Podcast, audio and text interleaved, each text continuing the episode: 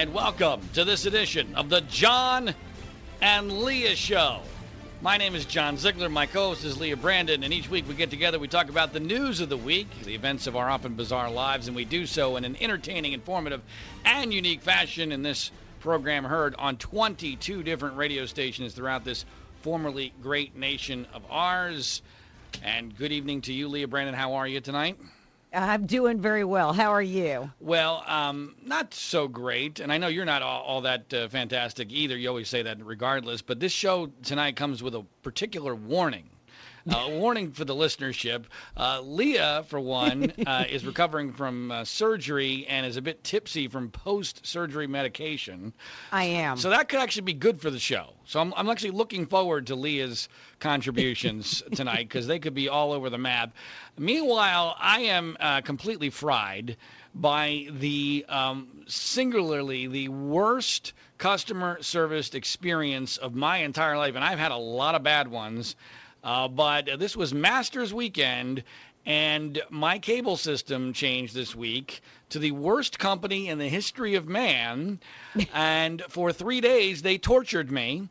I was not able to watch the Masters on Saturday or Sunday from the comfort of my home. No. Yeah, I know. It doesn't get any worse than this. It got so bad, not an exaggeration, the police were called. And I will be. Of course they were. Of course they were. Why would you say that? Of course they were. You'd be the guy that would also call the police if they got your order wrong in the McDonald's line. No. I wasn't the one that called the police. Oh, someone. Your wife did? No. The police were called on me. Yes. The police were called on me. You threatened. No, there was no charges were filed, although I don't want to spoil the full story, but I did beg to be charged. I begged the sheriff's department to please charge me, because I wanted there to be publicity for how bad Frontier Communications is as a cable company. I wanted to be charged, but they couldn't charge me with anything, so they let me go. Oh, no. There was no handcuffs, no pictures, no laughing as they led you away to the patrol car? I did not even get handcuffed in this particular situation. But it's still a good story. It's started to disappoint you. It's still a good story, which we'll get to probably in hour number 3 of the program. As far as the Masters is concerned, this was as strange a Masters as I can ever remember. As you know, Leah, I don't have that many reasons for living. Not at all. You got one. Well, my daughter, Grace. Yep. There's basically 3 that I can think of off the top of my head. My daughter, Grace, I want to live long enough to be able to tell the Trumpsters how wrong they were, and I told you so. That's right. And I want to see how Jordan Spieth turns out. Now, okay. So Jordan Spieth has been, you've replaced Tiger Woods with Jordan. That's good. That's another reason to live. Well, and 2 of the reasons to live are connected, because I have incredibly small influence over my daughter. I mean, I am nobody in my daughter's vision. I'm a servant in her mind, okay? But for whatever reason, I have been able to completely convince her that it is her destiny to marry her true love when she gets older and is of marrying age, who is Jordan Spieth. And she talks about this all the time. Even though he's going to be bald. Well, my wife is against the idea because he'll be too old and bald. Yep. But this is not an exaggeration. My daughter Grace has been on the program before. You can check her video out for her interview, her broadcast debut at our website, freespeechbroadcasting.com. She even talks about Jordan Spieth being her true love. This is a serious deal. And so I was convinced all week that Spieth would not win. He did not look right to me. I took a lot of abuse on Twitter. Everyone's saying, "Oh, your prediction was so wrong. You said Spieth wasn't going to win," and he just didn't look right to me. And then, literally the moment I decided, okay, he's won. He's 5 up with 9 to go. He ain't blowing this. He completely melts down. I mean, and in a way that was actually worse than anything Greg Norman ever did in his worst meltdown, taking a 7, quadruple bogey 7 on the 12th hole. It was horrific. However, I will say that Spieth handled himself like a true gentleman. You want to compare how Spieth handled that travesty. And Tiger Woods. Well, Tiger Woods. Well, yeah, He was always a jerk out there. You got to admit, you have to give this to Tiger. In a weird way, this made me appreciate and miss Tiger, because this never happened to Tiger. Tiger never had a collapse like this, ever. Anything close to it. No, but he had a meltdown over stuff that he shouldn't have. Oh, yeah. Well, that's a totally different deal. But on the golf course in a major championship, he never had a situation like this. However, unlike what we saw with Cam Newton when he was, a spoiled brat after losing the Super Bowl and ditched out on his press conference, Jordan Spieth was not only amazing in coming back. I mean, he... I've been in situations. I'm a tournament golfer. I used to be pretty good. Now I suck. But I've been in situations where I have gagged in big situations. And when that happens, you literally can't come back. No. You can't spell your name. You can't count to 10. Right. And Spieth somehow was able to pull it together and came darn near close to having a shot at the end. So my admiration for him probably increased because of all this. And he certainly showed Cam Newton how you're supposed to handle adversity. So as far as I'm concerned, Spieth can still be my daughter's true love. But I didn't have the guts to break it to her that, you didn't tell her. No, she had been keeping track of the tournament all weekend. I kept saying, your true love's winning, your true love's winning. She didn't ask tonight, and I didn't mention it to her. So good. But it's been a weird week. Villanova. I've told a story, great story about me and the head coach of Villanova University, who won the NCAA basketball championship this week. Back when I was in high school and he was a high school coach, our interaction, it was pretty hilarious. People can check that out on our podcast in hour number 3, the end of hour number 3 from our March 27th show. Was so thrilled that Villanova won in the most amazing style ever, most incredible finish ever, and because the TV ratings weren't very good, it got no buzz at all. That's the way we live now, because everything's so fragmented and everything's short attention span theater, and we got to move on. The most amazing finish ever, incredible story. The guy who hits the winning shot has a adopted brother on the other team. It couldn't be a better story. 2 remarkable shots at the end of the game, and it's like, all right, move along. Now, we woke up the next morning, and the ratings weren't good, so we're going to forget this ever happened. But that's the world we now live in 2016 America. It doesn't matter the reality or how good the story is. If the ratings aren't there, see ya. Goodbye. It's over with. All right, we've got a ton to get to on this particular edition of the John and Leah show. There are 2 stories I hope we are going to have time for that are really strange. This Dennis Hastert story, wow, and then the killing of a former NFL football player, Will Smith. I know a lot of people, including you, were worried that Will Smith had died, the actor. That's right. But this was a former football player and a very strange story. I want to see if we can unravel that mystery. Plus, obviously, our weekly update on the presidential races. But when we come back, I want to find out. We haven't talked that much about the Democratic race. And there's some crazy things going on the Democratic side. And so in order to sort this out for us, we're going to talk to the only honest Democrat I know. That exists. Right. The Democratic congressman from Louisville, Kentucky, my good friend John Yarmuth, will join us. So when we come back, you're listening to the John and Leah show. If you ever have trouble sleeping, do yourself a favor, folks, and listen up. It might just change your life. I know it had a big impact on mine. I'm talking about using My Pillow. You may have seen My Pillow's owner, Mike Lindell, on their TV commercials. Well, My Pillow is fit just for you, the kind of sleeper you are, on your back or your side or how big or small you are. I love My Pillow, and my wife and daughter use theirs as well. Obviously, a good night's sleep is a life changer. And now's your chance to take advantage of this special offer. Buy 1 My Pillow and we'll give you 1 for your partner for free. Don't waste another night on bad sleep. Life's too short. Call 800-871-1827. That's 800-871-1827. Use the promo code JL for the John and Leah show for your free pillow and start sleeping better right away. Call 800-871-1827 or go to mypillow.com and be sure to use that promo code JL for 2 life-changing pillows made in America with a 10-year warranty, all for the price of 1. That's mypillow.com.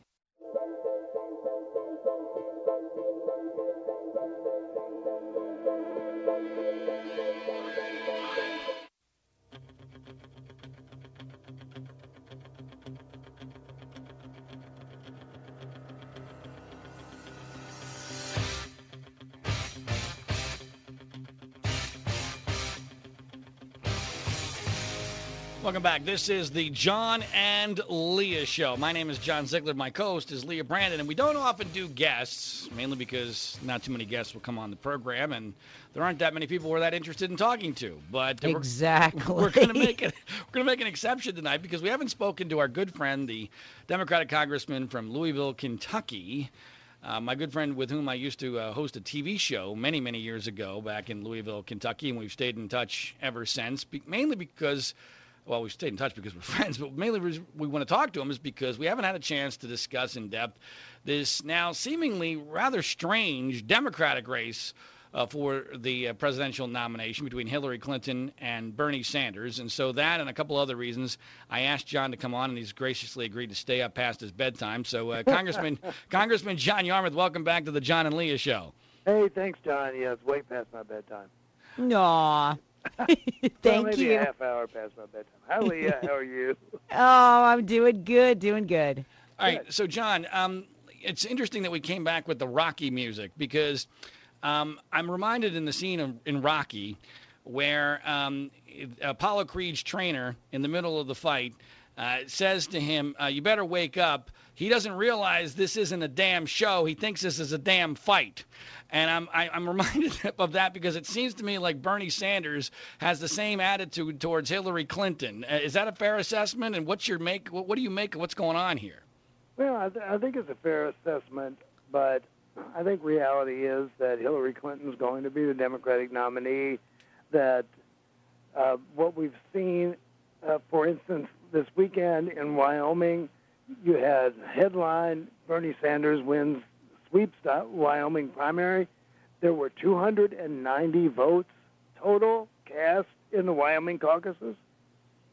290 total. Wow. I mean, it's totally inconsequential. We'll see what happens in New York. We'll see what happens in California, where you actually have significant numbers of people voting. Bernie has been able to generate a lot of enthusiasm from mostly, I think, young independent voters. It's great. They're idealistic. But he's not going to be the nominee. And, I mean, I think reality will set in pretty quickly. Well, Congressman Yarmuth, though, I mean, I agree with you that Hillary's going to be the nominee. Yeah. But why has this gotten so nasty so fast? I mean, what's going on here? It doesn't seem to make a lot of sense. Does Bernie not realize he can't win?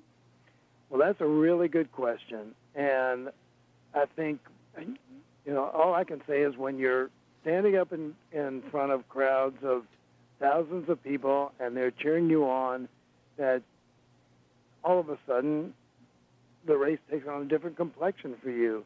And now you think you can win, and now you think you have to do the things that normal candidates do. And, you know, I think, unfortunately, Bernie kind of gained momentum by not being the conventional politician and not worrying about talking about his opponents but talking about issues, and now he's going after her, and I think that's kind of... to me, that undermines his appeal. So you think this is about ego? That this has gotten to Bernie's head a bit, and now Yes, I do. Interesting. I think that's exactly right.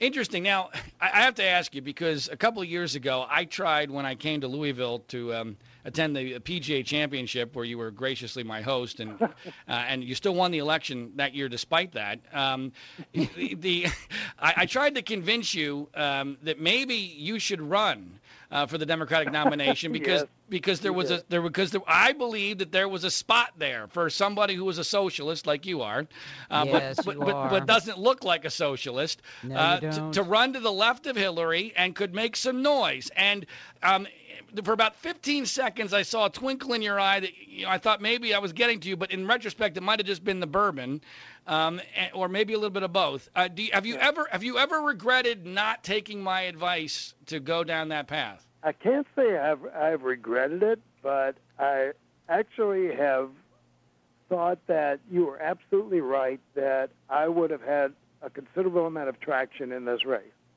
You would have, John. No, I think I would have. I I could have been a contender. I think I might have been a contender. No, you absolutely could have. And, of course, by this time, John, I would think that it's at a certain point in our relationship, you're going to finally realize, you know, when Ziegler says something with that much certitude, I might want to listen to it because it's probably right. No, you know I listen to everything you say and consider it carefully. Right. You consider it, you listen, you consider it carefully, and then you discard it immediately. That's just like my wife. All right. And me. Yeah, and Leah Brandon, too. Leah. All right, Congressman Yarmuth, hang in there. We're speaking with Congressman John Yarmuth, the most honest Democrat I know, maybe the only honest Democrat I know. We'll talk with him more about all of this when we come back on the John and Leah Show on the Free Speech Broadcasting Network.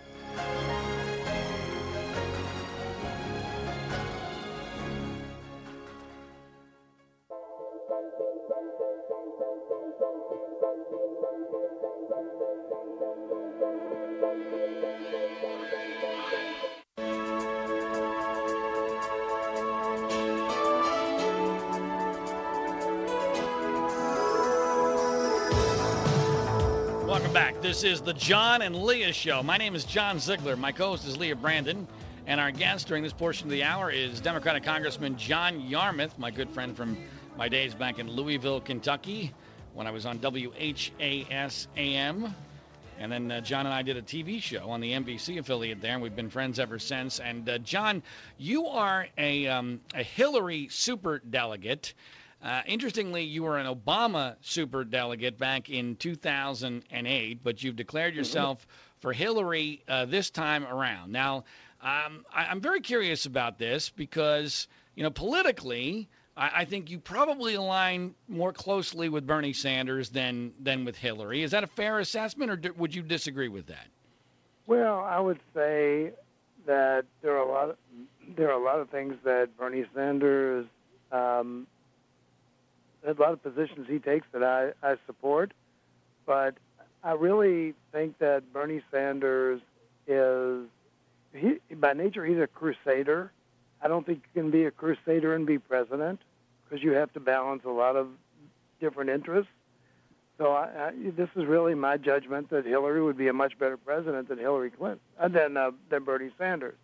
And I don't think Bernie can win, which is another factor, but mostly it's, again, I just don't think he has nearly the qualifications that Hillary does to be president. Okay, so that's a fair answer to the question, but obviously I'm sure you're getting pressure from the Bernie fanatics who say, look, he's won the last 7 Democratic contests. Some of them are inconsequential, as you've already explained, but he has won 7 in a row, and interestingly, he beats all the Republican nominees far more handily than Hillary does in head-to-head polling. So where do you get this notion that he can't win? Well, I think the general electorate has not focused really on Bernie. And I know that in a general election, when you're talking about having a $1 billion in advertising spent, portraying him as, when identifying him as the socialist that he admits to being, and a kook. He's just a kook. I just think that, you know, ultimately the polls right now are reflective of basically a lack of full information about Bernie. I don't know Bernie that well. I've been around him a couple times, but you know, ultimately, he and Larry David are going to be inseparable. It's like Sarah Palin and TFA. Right. He becomes a caricature, and ultimately, you know, John, you know, I am a self-confessed liberal. I believe in a lot of what Bernie thinks, but the idea that we're going to provide free education, college education to everybody is an absurd notion. It can't work. And those are the types of things that in a general election will undermine his credibility as a potential president. And I just think, you know, whatever you say about Hillary, and there are a lot of things I differ with Hillary on, but she is a very pragmatic politician and a very pragmatic potential president. And I think that's what we need All right. So I just think that the choice is pretty clear from my perspective. Well, John, if nothing else, the Bernie Sanders candidacy has done something that I've never been able to do in the history of our relationship, which is to get you to acknowledge that there are limits to some things that the government can and cannot do. So right there, the fact that you've drawn the line on free college education for everybody. Thank goodness for Bernie Sanders. He finally accomplished the socialist, the line beyond which Congressman John Yarmuth will not go. That's what 10 years in Congress will do for you. You realize the limits of what you're dealing with. Good gosh. It has been 10 years. Hard to believe. All right. Now, so just for the record, John, I'm curious, how much pressure have you gotten from the Bernie Sanders nuts trying to pressure you to switch your superdelegate vote from Hillary to Bernie? And are there any circumstances at all that you can conceive of where, for instance, an indictment, which isn't going to happen, but are there any circumstances in the realistic world, in the rational world, where you would switch your superdelegate vote from Hillary to Bernie? Well, answer to the first question. I have not gotten any pressure at all from the Bernie Sanders campaign. I haven't had the first contact. I have had some low-level pressure from some Bernie supporters in my district. I mean, and these are mostly young people whose idealism I admire and do not want to in any way damper. Of course. Yada, yada. Okay, we got it. So that's really all the pressure I've had. In terms of the circumstances, I think if by some fluke Bernie were to, in the Kentucky primary, which is May 17th, were to outpoll Hillary by a significant margin, and there were significant votes cast, I might reconsider. But again, it's kind of, as I said to one Bernie Sanders supporter, if on a particular issue that I deal with, I get 100 letters about a certain position versus 50 letters on the other side, out of the 725,000 people I represent, am I supposed to just reflexively side with the 100 versus the 50 letters? Right. And that's what I think you're going to get in a primary. Right. I don't think it's going to make much difference. Okay. But yeah, that's you're convinced. The only circumstances I can think of considering. Fair enough. So Congressman John Yarmuth, the Democrat from Louisville, you are convinced not only will you stay with Hillary as your superdelegate vote, but that she is a lock to be the Democratic nominee. And in that context, I want to ask you about what's going on with Bill Clinton, who supported your first campaign for Congress and was very helpful in that run. But in the last couple of weeks, he's made a couple of very odd statements, seemingly bashing Barack Obama's administration, and then he took on Black Lives Matter, the protesters, in a very large way. You probably don't know this, John, but interestingly, thanks to those events, he's now outpolling John Kasich in many GOP primary polls, Bill Clinton is. What is going on with Bill Clinton? That's a good question, and I'm not going to get into that at all. I know he apologized for his statements about Black Lives Matter and that he shouldn't have engaged with the protesters there. So I'm going to stay with his apology. That's a very, very tough situation where you have a former president, spouse of a candidate out there trying to campaign for her, and being the consummate politician that he has been. Used to be. I mean, he's going to, he's probably going to make some mistakes. I think he made a mistake there. I have to tell you, I think Leah was implying it. I think he's going a little senile. I really do. He has. I mean, the first time he ripped Obama, it was clear to me that he thought he was talking about Bush. Do you know what I'm referring to, John, where he talked about the horrendous legacy of the last 8 years? Yes, I did. I remember. How did you interpret it the way I did, that he mistakenly thought he was talking about Bush being president for the last 8 years? Well, I thought that was a possible interpretation of that, but Yeah, I mean, it was confusing, to say the least. All right, I'll let you off the hook on that one, John. Yeah, it was confusing. I can tell you really don't want to answer that one. So, but let's talk about something I know you're going to want to talk about. So the chaos on the GOP side. And I want you to be straight and honest, because I know you will be, and that's why we love you and why we have you on here, because no other Democrat will really tell it like it is, I think, on this. But within the back halls of Congress, just how much are you guys salivating over the concept of Donald Trump potentially being the GOP nominee? Oh, I think, there's it's salivating is probably the best word. I mean, I think every bit of information that we have, every bit of polling we have, indicates that not only would we clearly retake the Senate, but that the House of Representatives is in play. And, when you've got a guy whose negative approval ratings are somewhere in the high 60s, you know he's going to have down ballot implications. So we would not only win the presidency, but we have a very good chance of taking back the House of Representatives, and would definitely take the Senate. So we're thrilled about the potential of a Trump candidacy. We're also actually not too sad about the possibility of a Ted Cruz candidacy. Yeah, let me talk. Most of the polling actually indicates that he might in fact be a worse candidate for the Republicans than Trump. In Kentucky, I think that's definitely true. Trump would play better in Kentucky than Ted Cruz. Well, let me ask you about Cruz, because I've been someone who has been very critical of the notion that Trump could win, saying for a very long time that's an absurdity.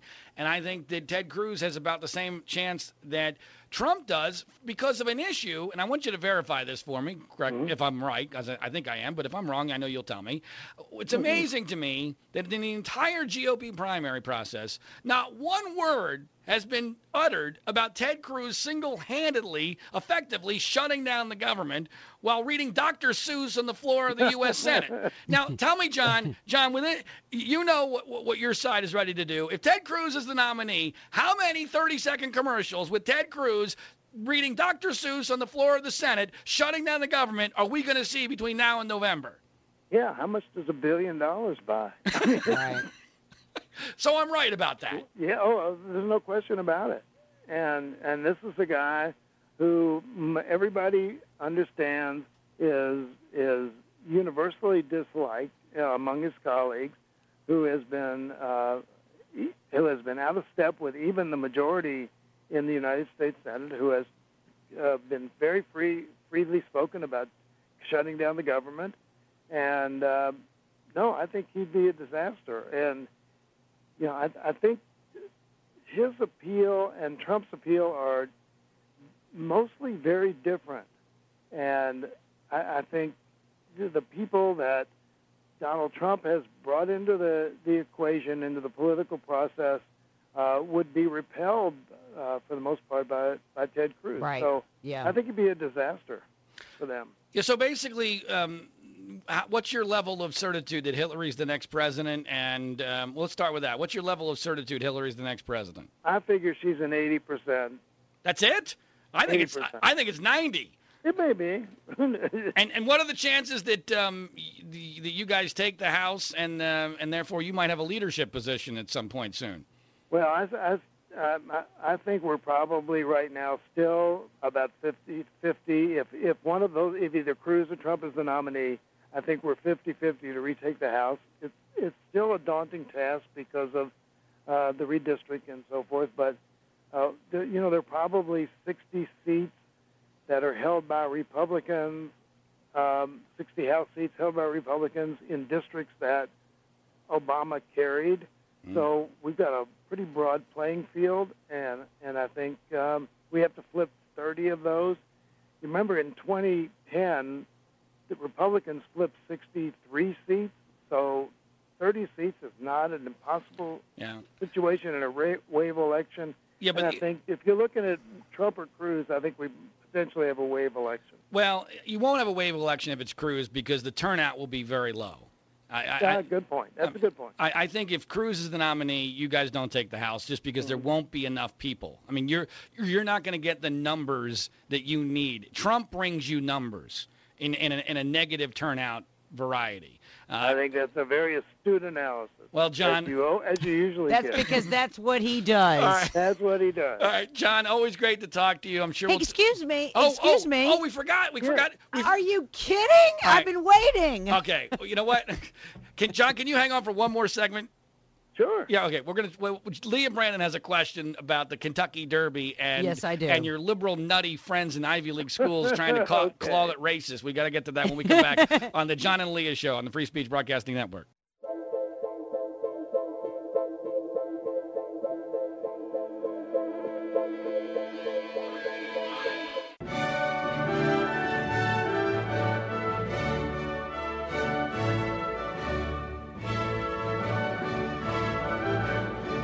Welcome back. This is the John and Leah Show. My name is John Ziegler. My co-host is Leah Brandon. Our website is freespeechbroadcasting.com. And our guest for most of this hour has been Democratic Congressman from Louisville, Kentucky, John Yarmuth. And Congressman Yarmuth has been nice enough to stay up way past his bedtime so that we can ask him one more question about nothing related necessarily to politics, but clearly something very much related to three things that relate to Congressman Yarmuth. Louisville, Kentucky, liberal sensibilities, and Ivy League schools, where John actually is a graduate of Yale.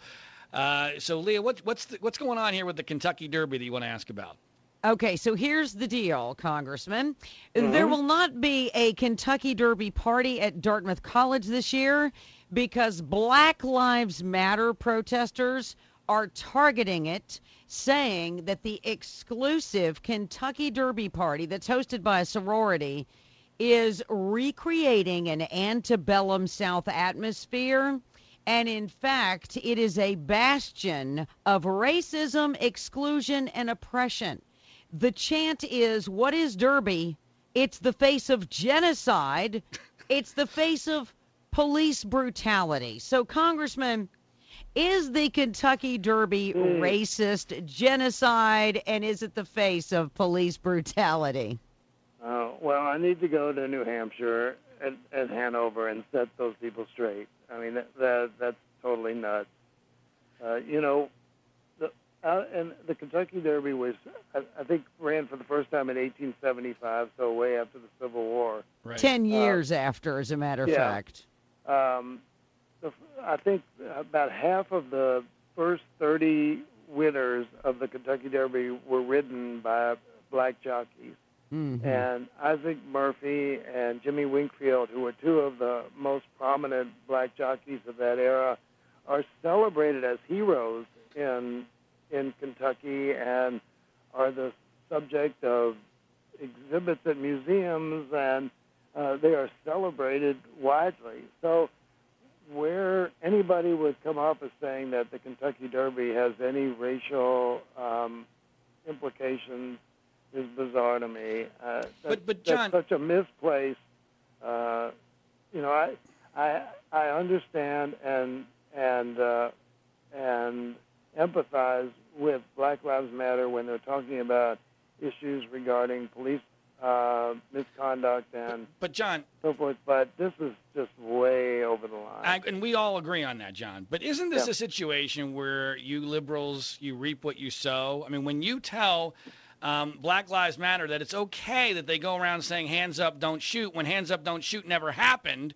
Right. And then when you have campus after campus, these precious snowflakes complaining about things that aren't real and don't exist, isn't this the ultimate end of this, John? I mean, aren't you guys to blame for this?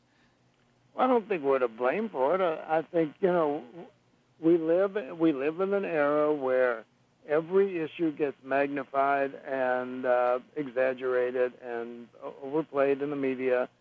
Anybody who looks at this, Tamir Rice or several of these situations, has to question and I think sympathize with the goals of Black Lives Matter. I mean, there's no question that forget hands up, don't shoot. There's no question there have been incidents in which police have totally exceeded their authority solidarity with tragic events, tragic consequences. But, yes. John, forget hands up, don't shoot. That's like saying, Mrs. Lincoln, other than that, how was the play? I mean, the reality here is, John, that you and your liberal friends have created an atmosphere where these nut jobs, especially on campuses, any allegation of racism at all, even as fictitious and absurd as this one involving the Kentucky Derby, has to be taken seriously, especially if the target is a white group, because otherwise they're inherently racist. The party has been canceled because of this, and there's no reason for it. I'm sick of it. However, in the vein of research, I do believe, Congressman, you must bring Ziegler and I to the race next year so that we can report on this. And most of the racism, I would guess, happens in the VIP areas. So you must let us ride your coattails to those events. Hey, I've got two seats at my table. You're both welcome. Yay! So wait a minute. So wait a minute. We spend the first 4 minutes of the segment attacking John, and now you're asking him for tickets to the Kentucky Derby? How does that work? It's research. It's research. Okay. All right. Well, anyway, John, I think you understand where we're coming from on this, and it just seems to me like it's a situation where this entire political correctness thing has gone way too far, and now it's hit something that's close to home for you, and you don't like it. So, you know, I appreciate that you don't like it, but I just wish you guys would be more consistent. That's all. John. Well, okay. All right. Unfortunately, I'm out of time for you to respond, but I'm sure we'll talk soon. Congressman John Yarmuth, always good to talk to you. Thanks so much for your time. Thanks, John. Good night, Leah. Good night. You. Thank you. All right. Hour number two of the program coming up next on the Free Speech Broadcasting Network.